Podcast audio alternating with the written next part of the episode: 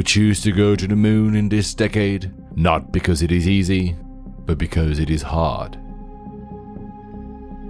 We overestimate what we can achieve in a year and underestimate what we can achieve in 10.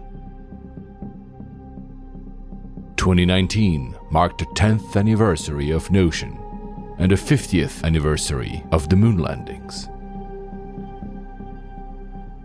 Welcome to the next 10 years.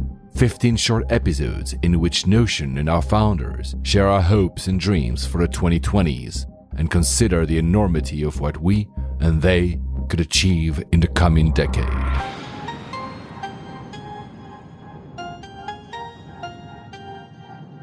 It's Paul here for Notion. We're taking a little break of our usual Pain of Scale for a little special series. We're here sat in Ascot near London for the Notion retreat, and I am with Chris. You probably know him because he's been already twice on the podcast, and also because I guess he's an important part of Notion. so, the first question I'm going to ask all the founders that will appear on this show, I'm going to ask it to Chris. Please describe yourself in one sentence for the audience. Hi, I'm Chris Tottman. I'm a partner of Notion Capital, father of four, love biking. Awesome. Yeah, I saw him this morning with your biking uniform. A lot of lycra. and also, if you follow him on Instagram, he did what, 3,000 kilometers? Is that it? Earlier this year, yeah, I cycled to Lisbon, also known as Umbabble. wow, that was quite something. I might join you guys on one of these trips. I need to buy a bike first, obviously, but that will. So we're here near London in Ascot in a beautiful place, beautiful setting for the Notion retreat. And the theme of the retreat is the next 10 years. So looking ahead, we're also celebrating the anniversary of the moon landing. And I think JFK said at the beginning of the 60s, we're going to land on the moon. We're going to be the first and we're going to do it within this decade.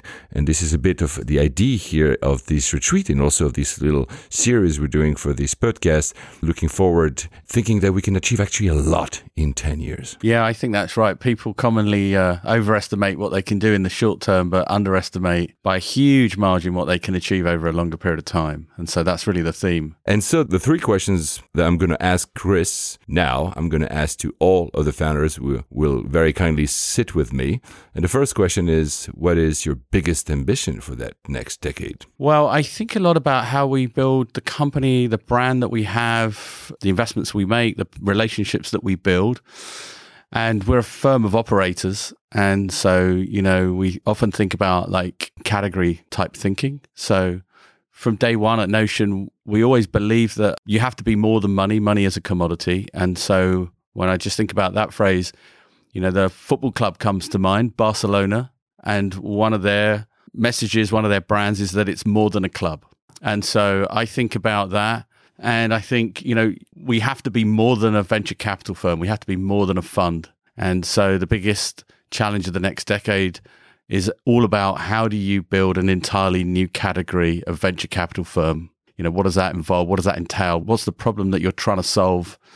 You know how do we define that how do we bring people along on that journey and how do we execute that you just mentioned the word challenge you give me a great segue to the second question i'm going to ask all of the founders here What's the biggest challenge, the biggest set of challenges to achieve that vision then? Well, I think in the VC model, traditional VC model, you know you have to you have to raise a lot of capital under a mandate and you have to build your own brand and your assets out into the market to find, you know, amazing founders. Uh, you have to back the right ones and you have to help them scale and go through many of the bumps in the road. And um, survival events are just continuous for founders. And, uh, and so you, are an aggregator of survival events as well as some of the most amazing people trying to solve some of the most difficult challenges that we face in business. So I think it's that it's ra- raise the capital, it's finding those remarkable founders and teams, it's helping them scale. So we do that in a number of ways. You know, we, we obviously use technology and people to look for founders out in the European ecosystem. In the last five years, we've built, a, you know, this incredible value-added platform, which is very unique and differentiates us out in the market.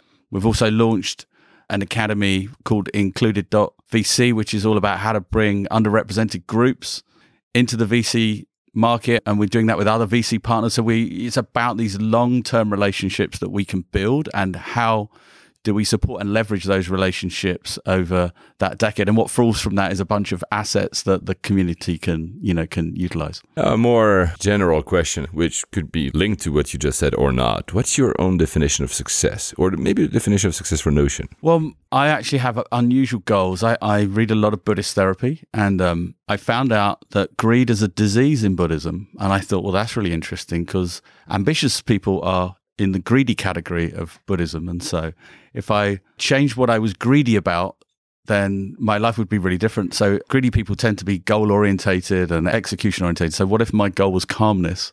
And so for three years, my number one goal every year has been to be calm.